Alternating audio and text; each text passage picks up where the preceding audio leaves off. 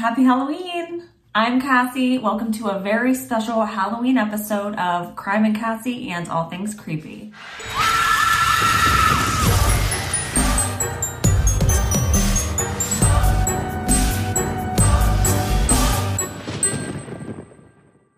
Sorry about my voice if it sounds weird. I had a cold like two weeks ago and my voice still wasn't cooperating. I took two weeks off of recording to let it get better and it still sounds like this. So sorry guys. Are you guys dressing up this year or no? If so, I want to hear what everybody's going as. And what are your plans and can I come? Cool, see you there. I am a Camp Crystal Lake counselor and a final girl, obviously. I'm still here. This is my buddy Jason. Had to put him in his place because, as I said, final girl. For those of you listening on the podcast version, I have a life-size Jason Voorhees behind me. I've had him on my porch for a while and I cannot get used to him. So every time I let my two dogs out, uh, he scares the bejesus out of me. I took a video trying to scare them with it and I ended up scaring myself. I can't wait to take it down. Today we're talking about a case that takes place on Halloween because your girl loves a theme. Actually, it takes place the night before Halloween, or if you lived in Greenwich, Connecticut in the 1970s, Mischief Night. There was a Lifetime movie about this, or at least I saw it on Lifetime when I was a teenager, and it blew my mind. It's still one of my favorites. It actually had Chris Meloni as the lead, aka Daddy Stabler. Do you want to know why I'm a weirdo? I saw this movie again as a teenager, and I was like, oh my god, I want to live there someday. Other people dream of going somewhere warmer, and I'm like, no, let me go further north. And uh, it's a movie about a murder, but yeah, I wanted to live there. I was also certain I'd be a billionaire by now, so let's all laugh together on that one to be honest, I still kind of do want to live there. It's the perfect blend of everything. It's close to NYC if you want to do anything fun. It has a nice blend of trees, a body of water, all while being very suburban at the same time. My number one favorite Lifetime movie is also based on a true story, and I plan on doing an episode on that in the future. Anyone who can guess what that is, I'll give a shout out during that episode. But back to this story, and it's a crazy one, and it's really heartbreaking because it's a teenage girl with everything ahead of her, all the potential in the world, all the advantages at her fingertips. This is one of my favorite cases ever. It's intrigued me for so long. I am going to take you down rabbit hole after rabbit hole, but stick with me. It will be worth it. Well, will it? Mm, you'll have to see. Today we're talking about the unsolved murder of Martha Moxley. So it's the summer of 1974, and we're talking dead in the middle of the 70s. I want to be there. I mean, maybe not after hearing this, but my God, what a vibe. The Moxleys moved from Piedmont, California to the upper class neighborhood of Belle Haven in Greenwich, Connecticut. The Moxleys consist of mom Dorothy, dad John David, and their two teenagers, John and Martha. John David had gotten a job as a partner at an accounting firm, so this was a huge step up for them and a huge opportunity. Now, when I say upper class, I mean upper class. I mean, this was a gated community. People commuted to the Big Apple. We're talking multimillionaires and beyond. There were Wall Street guys, doctors to the stars, accountants to the stars, lawyers to the stars, stars themselves, political dynasties. Fast forward to the fall of 1975, the Moxleys have settled into Belle Haven nicely. Again, Belle Haven is the gated community in Greenwich, Connecticut. They've become members of the exclusive Belle Haven Club where they would swim, play tennis, and hang out with the ritziest of the ritzies. Especially 15 year old Martha, who is now a sophomore and within her first year of living in Greenwich, Martha was voted most popular. Martha Elizabeth Moxley was born August 16th, 1960. She's described as friendly, upbeat, bubbly. Her friends and family also say she was good at everything. She was athletic, she was talented in the arts. All the boys had a crush on her. She was the ultimate California girl. Look at her. Of course they did. And although she was popular and loved hanging out with her friends, she also loved just as much being at home, spending time with her family and her little kitty cat Tiger. She was a good student and an overall good kid, but she was a teenager. And sometimes teenagers are gonna teenager. She'd have the occasional beer, the occasional smoke, because 1970s, and would even stay out past her curfew from time to time. On the night of October 30th, 1975, or as they called it, Mischief Night, Martha wanted to go out with her friends Uh, she had actually been grounded because she had stayed out too late the weekend prior, but her mom decided to cut her some slack and let her go out with her friends. Let's talk about Mischief Night. Mischief Night, depending on where you live, is either the night before or around Halloween, where basically teenagers go out and they prank people and vandalize in the name of ceremony. It's usually pretty harmless stuff ding dong ditch, TP your house. It seems to be an East Coast thing more than anything, but I'm on the East Coast and I had never heard of it until this case. Parts of New England call it Cabbage Night, elsewhere it's Devil's Eve or Gate Night or Goosey Night. The oldest uses of the term mischief night actually go back to the UK in 1790 at Oxford, which is crazy. What did that even look like? I'm picturing like revolutionary soldiers from the British, their little red coats and their wigs on, running around wreaking havoc. Like, what did that look like? It didn't start out as the night before Halloween. It originally started as the day before May Day, when, quote, young people played practical jokes such as switching shop signs, overturning water tubs, and trapping people inside their houses. Sounds super wholesome. So Dorothy is expecting Martha home and she's waiting up for her and ends up falling asleep in her window seat in their home library. At one point, she hears some noise coming from outside. To her, it kind of sounded like a group. She ends up falling back asleep and wakes up around 4 a.m. to discover that Martha still isn't home and she panics and calls Martha's friends. So Dorothy first calls her friend that she knew that Martha was with that night, Helen. And Helen tells her that she hadn't seen her since last night. She last saw her with Tommy Skakel at the Skakel residence. So the Skakel household consists of Father Rushton Skakel and his children, two of them being 17 year old Tommy and 15 year old Michael. They're connected to a political family, but You've probably never heard of them. It's just the Kennedys. Rushton's sister Ethel was the widow of none other than Robert F. Kennedy, who had been assassinated in 1968. Rushton and Ethel's father, George Sr., started out as a railroad clerk, and he eventually started his own business called the Great Lakes Carbon Corporation and became a multimillionaire. George Sr. and his wife Anne settled into Greenwich, Connecticut with their seven children, but tragically, George Sr. and his wife died in a plane crash in 1955, and even more tragically, their son George Jr. also died in a plane crash in 1966. Imagine being poor Ethel and having your parents die horribly, and then a decade later, your brother dies the same way horribly, and then two years later, your husband gets murdered. Rushton ends up taking over the family business and Coincidentally, he also marries a woman named Anne and has seven children of his own. So exactly what his dad did. But again, tragedy. Anne dies of melanoma that ends up spreading to her brain in 1973 at just 42 years old. This is why I tell you guys to wear your SPF at the end of every episode. And also, I mean, get your moles checked. Rushton doesn't cope very well with all of this. He's an alcoholic and allegedly abusive to his children. On the flip side, he gave them everything they wanted. They didn't really have any rules or structure. It wasn't uncommon for him to be gone for long periods of time, and the siblings would fight with each other constantly. It was just a chaotic, toxic environment. At just 15 and 17 years old, Michael and Tommy already have issues with substance abuse. Their house is pretty much party central for teenagers. It's not always completely unsupervised though.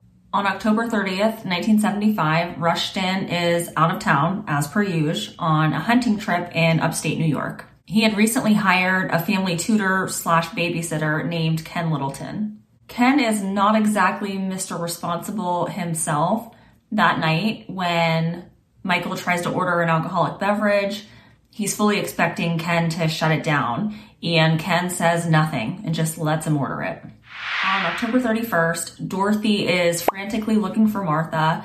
And remember, she had just talked to her friend Helen, who said, I saw her at the Skakels. So she goes over to the Skakels, and Michael answers the door, and she can tell he's hungover. And she asks him, you know, have you seen Martha? I can't find her. And he says, I haven't seen her here since last night.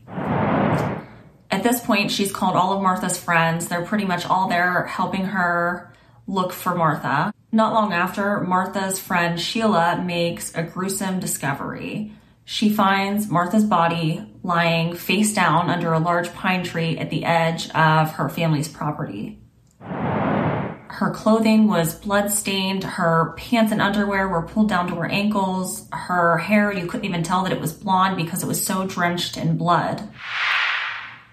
Police start investigating immediately and they determine that Martha was killed between 9:30 and 10 p.m. the previous night. They say that she was first struck in the driveway but ends up under the tree, possibly even chased, but definitely dragged to like right underneath the tree. They think it was a frenzied killing. She was beaten horribly with a golf club, but that's not what killed her. When the golf club ended up shattering, her killer used the sharp end of the shaft to fatally stab her. We find pieces of the rod of the golf club, the head of the golf club. Um, I think it shatters into like four pieces, and they find all but one piece. And they're able to determine that it's a Tony Penna Lady 6 iron and it matches a set found in the Skakels home. And even though her pants are pulled down to her ankles, they never find any evidence of sexual assault. They start questioning everyone and they get a rough timeline of the night. Martha goes with friends Helen Ix and Jeffrey Burns to the Skakel house around 8:45 and they're greeted by Michael. They then go to the car at the Skakels house and they sit inside and they listen to music. Eventually, Tommy comes out and Tommy joins them. Martha sits between Michael and Tommy, and it was stated that Tommy put his hand on her knee twice and she kept rushing him away. Around 9:30, the Skakels' two older brothers, Rushton Jr. and John, decide to drive over to their cousins, the Terriens. Michael invites Martha, but she says no, and then she heads home.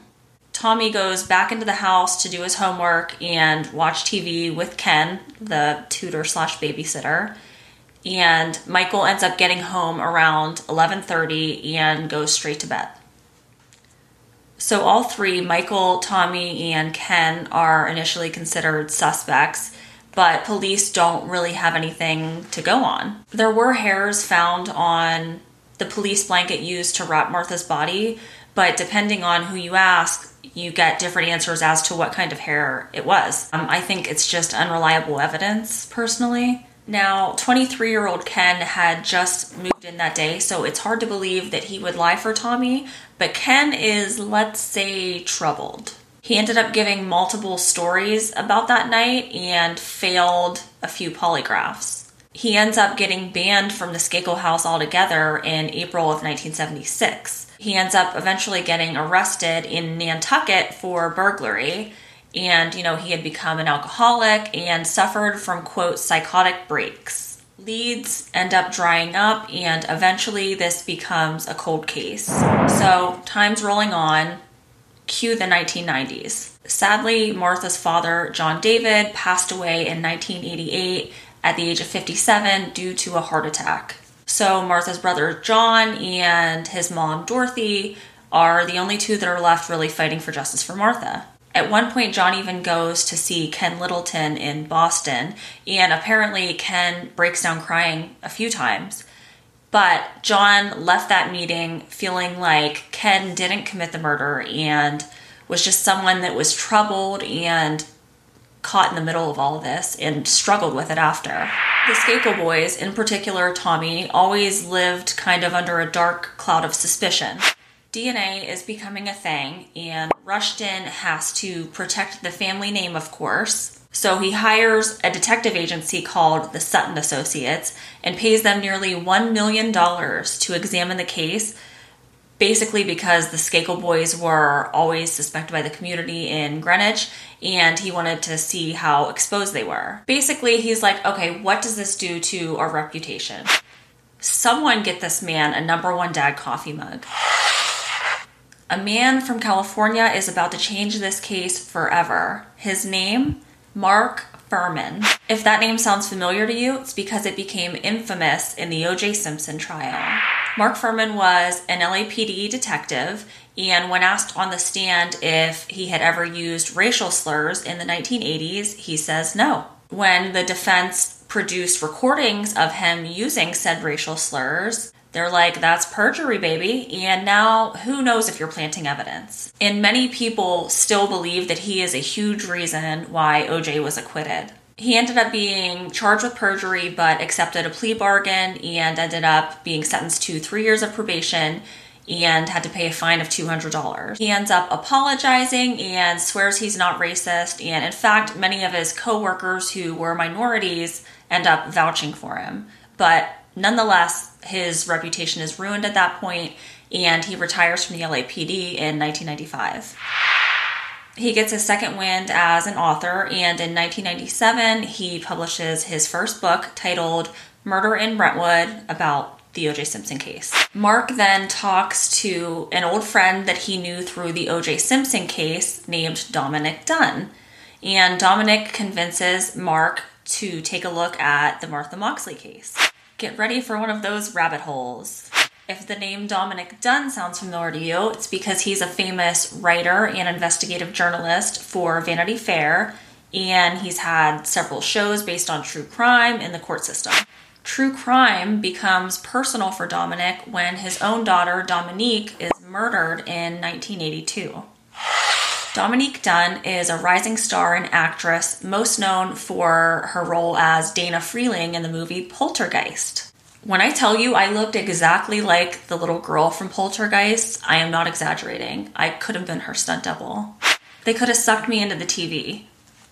She also died tragically at the age of 12, and people always talk about a poltergeist curse. And honestly, I'll probably do an episode eventually, so I won't get too into that right now. Dominique is becoming this it girl in Hollywood. Her brother, by the way, is actor Griffin Dunne, aka Uncle Nicky from This Is Us. What a family. Things were going great for Dominique career wise, but her love life was another story. She had just gotten out of an on again, off again relationship with a man named John Thomas Sweeney. John was a chef at an upscale restaurant called Ma Maison in LA. Ma Maison is best known for giving Wolfgang Puck his start in the culinary world.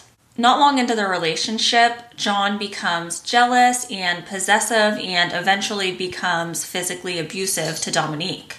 She finally gets the courage to leave him in September of 1982.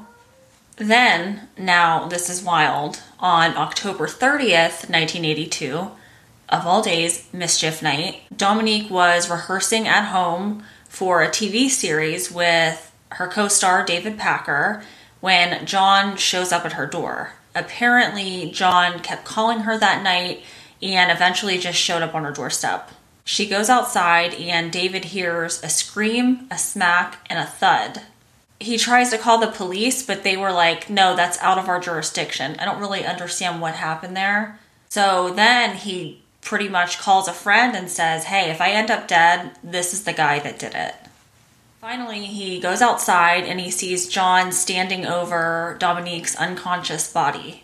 When police finally come, and how they came, I have no idea. John put his hands in the air and says, I tried to kill my girlfriend, and then I tried to kill myself. Well, then just kill yourself, you moron. Dominique ends up falling into a coma, but sadly dies on November 4th, 1982, at just 22 years old. The trial is a media circus, and what's crazy is Dominick, Dominique's dad, goes to the trial not just as a victim's family member, but to cover his daughter's story for an article for Vanity Fair. They ended up titling it Justice A Father's Account of the Trial of His Daughter's Killer that would take an unimaginable amount of strength. They couldn't charge John with first degree murder because there wasn't any evidence to say that it was premeditated. I mean, it could have been premeditated. Maybe he was pissed because she wouldn't take him back. So he's like, okay, this time I'm going to go over there and I'm going to kill her.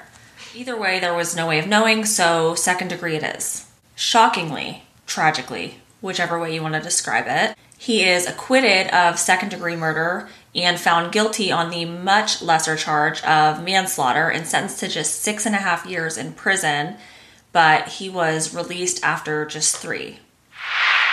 Dominique's brother Griffin, aka Uncle Nicky, later said, quote, If she had lived, she'd be an actress everyone in the world would know. He, meaning John, is a murderer. He's murdered. and I think he will do it again. He had allegedly abused other women before Dominique, but the judge ruled that that testimony would be prejudicial. Which is so sad because I think if the jury had heard that, he would have been convicted on that second degree murder charge. Luckily, there's been no mention of him hurting anyone else since his release, so let's just hope it stays that way. So now we're in the 90s, and Dominick is working for Vanity Fair and he's covering another high profile case. In 1991, Dominick attends the trial of William Kennedy Smith, cousin to the Skakel's. William is a doctor and the founder of Physicians Against Landmines, a Chicago based organization that advocates for an end to the use of landmines and assists persons injured by landmines. He also founded the Center for International Rehabilitation, or as they call it, the CIR. On March 29th, 1991, also happened to be Good Friday, William is out with his uncle Ted Kennedy and his cousin Patrick J. Kennedy. Uh, they were at a bar, and while they were there, William strikes up a conversation with a woman named Patricia Bowman and her friend. For whatever reason, William asks 29 year old Patricia for a ride home to the house that he was staying at, which was owned by the Kennedys. According to Patricia, the two of them walked along the beach for a while and eventually William violently sexually assaults her. Around 4 a.m., Patricia calls her friends to come pick her up from the Kennedy compound and they take her home and there she calls a rape crisis center. She then reports the incident to police and they end up having her taken to the hospital to have a rape kit done. And in that rape kit, they documented sperm in her vagina, complaints of severe pain, and bruising. At trial, Williams said everything was completely consensual, but she literally had bruising. Also, three women, including a medical student and a law student, were willing to testify that William had sexually assaulted them in the 1980s, but they, I guess, had never reported it to police and then their testimony was excluded on grounds that the pattern of behavior reported was not similar enough in its details to Patricia's case. Ridiculous, in my opinion. In just over an hour, the jury comes back with a verdict of not guilty. However, in 2004, William is hit with a civil lawsuit by an employee from the CIR. She claimed that he had sexually assaulted her in 1999 now, he adamantly denies this, but he ends up resigning from the CIR. And later, the organization says that it was settled amicably. And in January 2005, the case is dismissed altogether. During the trial for the sexual assault of Patricia, a rumor started to circulate that William was present at the Skakel's house on the night of Martha's murder. It ended up being proven totally untrue, but Dominick became more and more enthralled by the Moxley case, and he even wrote a fictional novel based on the case titled Season in Purgatory. So now Dominick goes to Mark Fuhrman and he says, You gotta look at the Martha Moxley case because Dominick has some information that's to flip this case upside down. So, if you remember, Rushton had hired the Sutton Associates to kind of look into the case to see how exposed his boys were. So, an employee from the Sutton Associates ends up leaking a highly confidential report to none other than Dominick Dunne.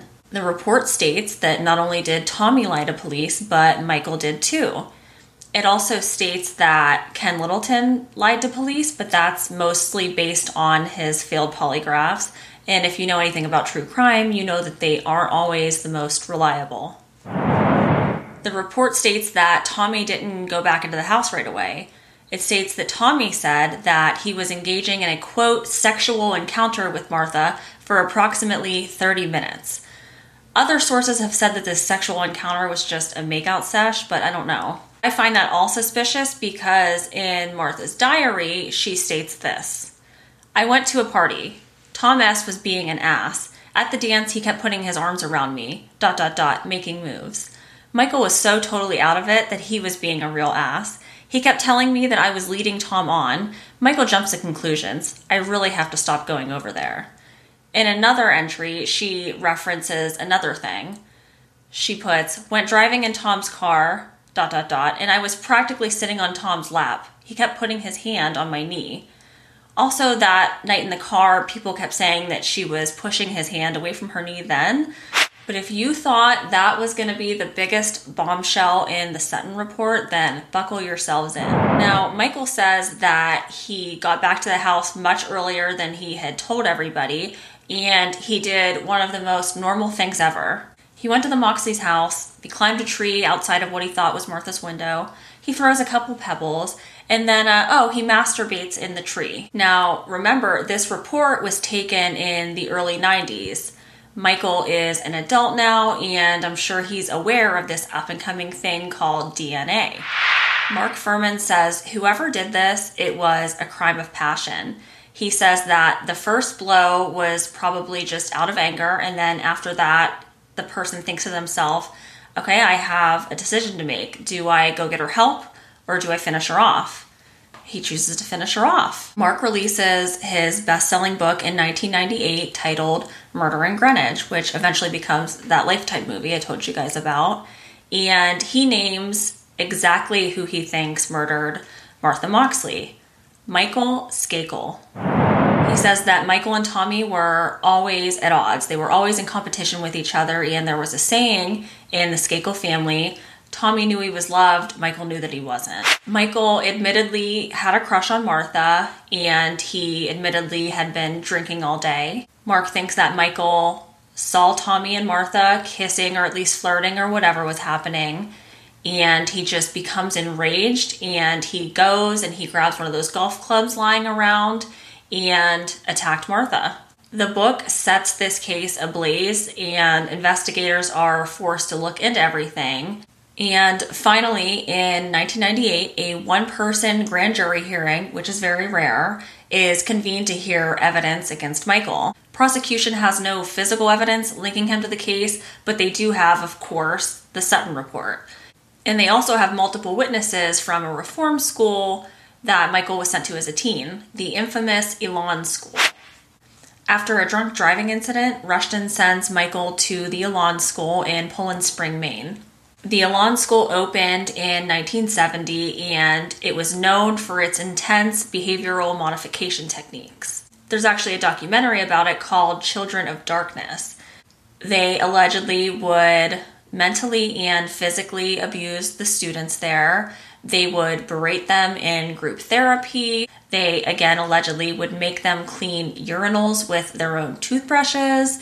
And they would make them participate in something called Elan's Ring, which is basically a boxing ring to make students fight each other. There ended up being an investigation into the death of Phil Williams. He was a student who died there on December 27th, 1982, after allegedly being forced to participate in Elan's ring. They never ended up filing charges, though, citing insufficient evidence. During Michael's roughly two year stay, witnesses say that he just blurted out during one of the group therapy sessions that he had killed Martha. But Joe Ricci, the school's owner, completely denies this. One of those witnesses was Gregory Coleman he told a local news reporter, The first words Michael ever said to me was, I'm going to get away with murder. I'm a Kennedy.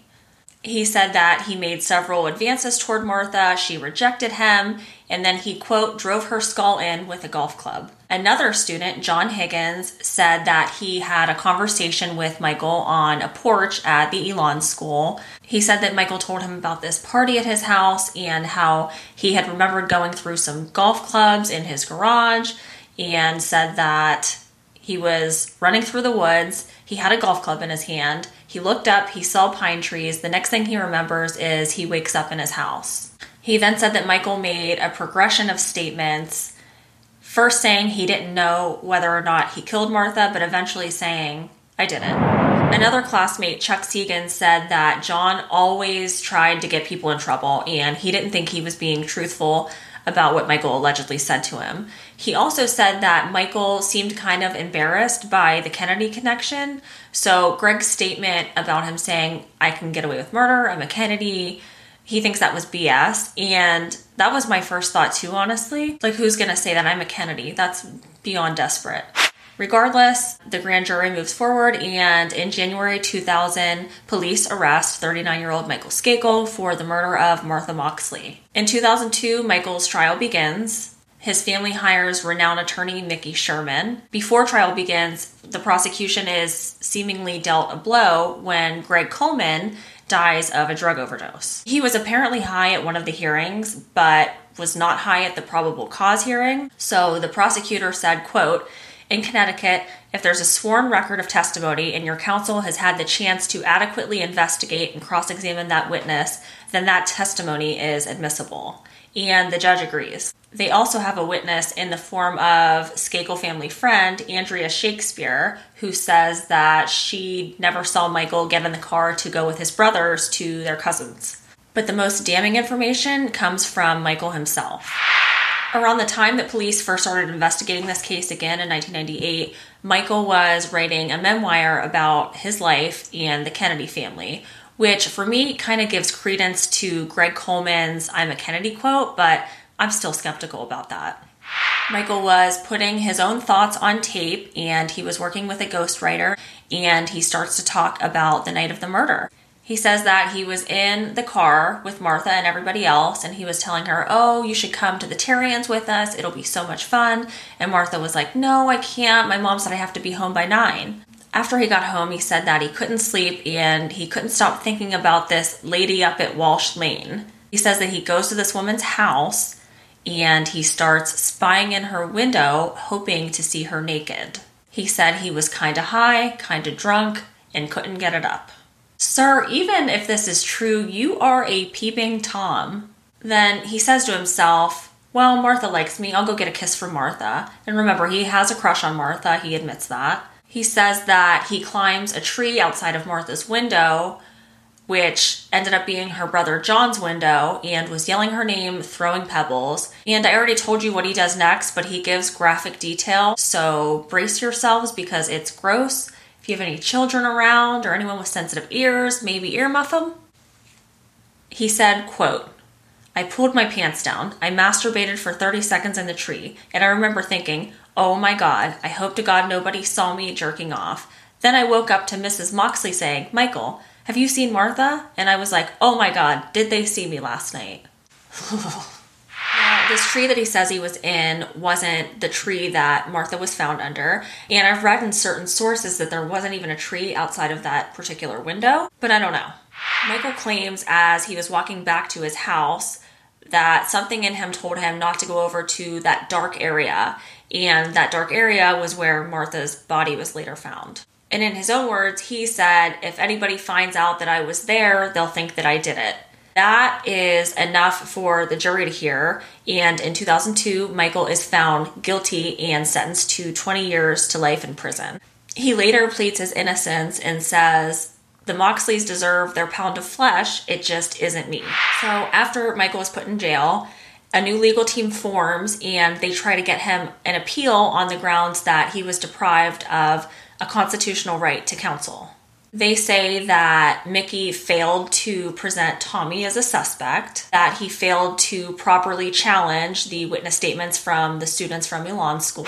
A Superior Court judge agrees, he overturns the conviction and orders a new trial. On November 11th, 2013, Michael is released on a $1 million bail. In 2016, prosecutors convince the Supreme Court to reinstate Michael's conviction. But Michael has someone else on his side. It's none other than his first cousin, Robert F. Kennedy Jr. RFK Jr. is a law professor, and he says that he barely knew Michael growing up because the Skakels tended to be more Republican, and obviously the Kennedys are more Democratic. He says that he got to know him in the 1980s, and in 2016, he releases a book titled Framed.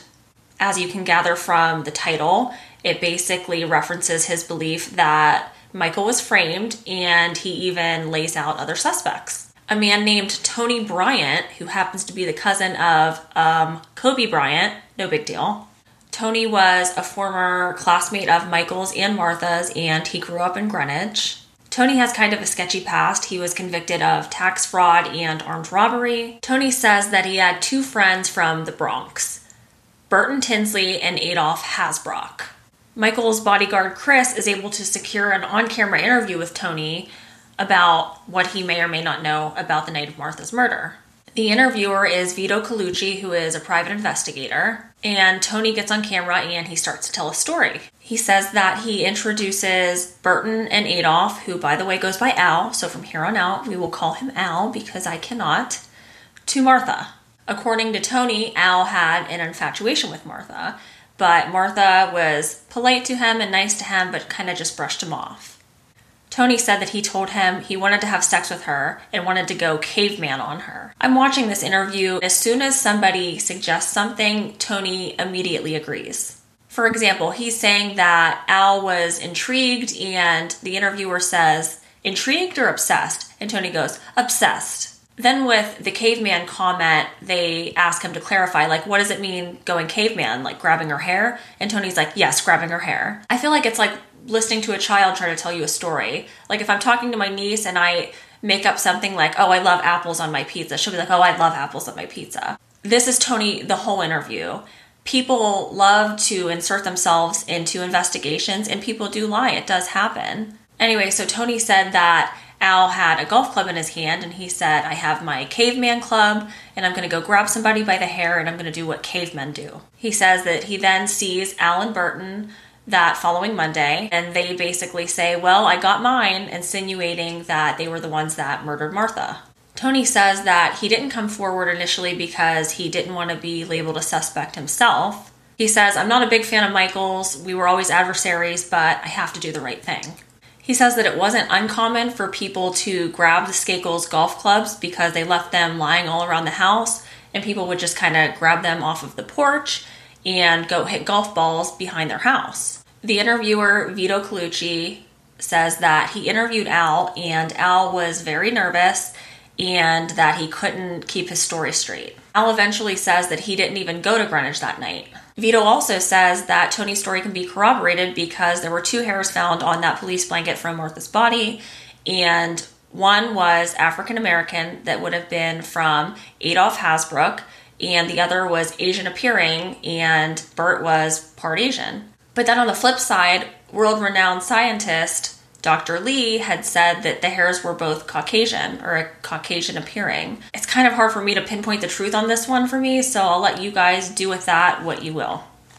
Vito also says that Al and Burton were both subpoenaed, but that they both pled the fifth, and then after that, police just dropped it and stopped looking into them as suspects. The Fifth Amendment, by the way, protects you from self incrimination. Al's lawyer says that he's innocent and he says that Tony refused to tell the same story that he told to the private investigator Vito under oath. He also says that police were out more than usual that night for obvious reasons. It was mischief night, so of course the police are going to be out there. There's going to be more of a police presence. And this is Greenwich, and it is the 1970s. We're talking whitest of the whites out here. If there had been a large African American kid walking around, he would have been noticed. And honestly, he probably would have been a suspect from the jump. Plus, it's a gated community and they have a guard shack. Al's lawyer claims that he told him to plead the fifth because it does exactly what it did stops it in its tracks. So remember, his conviction had been reinstated. So, two years later, the Supreme Court reverses that decision to reinstate his conviction. Prosecutors appeal to the US Supreme Court, but in January of 2019, they refused to review the case. Finally, on October 30th, 2020, Mischief Night of all days, 45 years to the day that Martha Moxley was murdered, the state of Connecticut announced that it would not retry Michael Skakel for Martha Moxley's murder. Michael's lawyer, Steven Seeger, calls the decision, quote, the right result. He says, Michael Skakel was innocent then, he's innocent now. It's no stretch of the imagination that they can't prove the case within a reasonable doubt. It's not simply a technicality that ends this case. Martha's mom says that she still believes that Michael killed her daughter and that she doesn't need for him to spend any more time in prison. She says, quote, I'll never forget the day that they found him guilty. It gave me all the sense of justice I needed. I'll give you my opinions and what they are, but that's just what they are, just my opinions, and I want to hear all of your thoughts. So I think 100% Tommy or Michael committed the murder. I'm so back and forth on who. They both changed their stories so much. I find so much about their stories so suspicious. Tommy was last with her and he claims they were making out or they were doing whatever they were doing. But it seems like Martha wasn't really that interested in Tommy. So maybe he makes a pass at her, she rejects him. Her pants were down, so maybe he planned on sexually assaulting her, but lost his nerve, if you know what I mean. And then, of course, after that, he had attacked her basically, so, oh, okay, I have to kill her. And I think the same exact thing could have happened with Michael. He admittedly had a crush on her. Maybe he makes a move once he sees that Tommy goes inside of the house. He was already high and drunk and claims that he lost his nerve peeping in that lady's window. Maybe the same thing happens with Martha and then he has to kill her. Or, like the prosecution thinks, maybe he saw her with Tommy and he flew into a jealous rage. This is the girl I like with the brother that I'm jealous of who's always gotten more attention than me, and someone's gonna pay. I don't think that Ken did it because it absolutely looks like a heat of passion killing to me. But what are the chances that this guy moves in that day and a girl ends up dead that night? That is very suspicious. That would also be so ballsy and obvious. So I just, I don't think Ken's our guy. And then Bert and Al. I think that they would have stuck out like sore thumbs and they would have been obvious scapegoats. I think that Tony wanted the attention or whatever, and like they said, he wouldn't make those accusations under oath. I don't know if Martha's family will ever really get justice at this point because the case is just too messy. As Michael's lawyer said, it's no stretch of the imagination that they can't prove this case within a reasonable doubt. And I agree, I wouldn't want to be a juror in this case. It's too 50 50 for me. I would have too many doubts about anybody in this case. This was the very first Halloween episode of Crime and Cassie. Thank you guys so much for tuning in and going down all these rabbit holes with me. I hope you guys have the best Halloween out there and that you're safe and that you eat all the candy. You deserve it. Pick out the good stuff before you give it away to the trick or treaters, or take what you want out of your kids' candy when they're not looking. I won't judge. As always, you can find me on Instagram, TikTok, and now Facebook at CrimeXCassie. Don't forget to hit that like and subscribe button, and don't be afraid to share this bad boy. Stay safe, lock your doors, wear your SPF, and just don't talk to your neighbors. Give them a wave and run inside like I do. Oh, and thank you guys for dealing with my voice. Hopefully, it's better next week. Have a happy Halloween.